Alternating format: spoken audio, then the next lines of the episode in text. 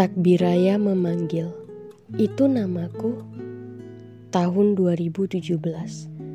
Kali kedua kau hadir dengan tiba-tiba setelah dua tahun lebih tanpa komunikasi.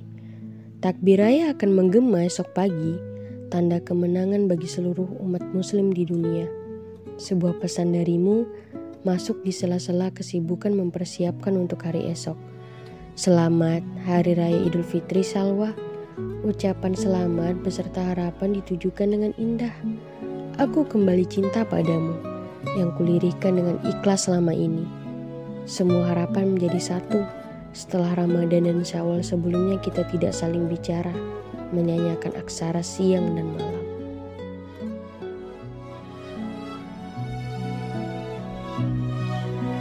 Mm-hmm.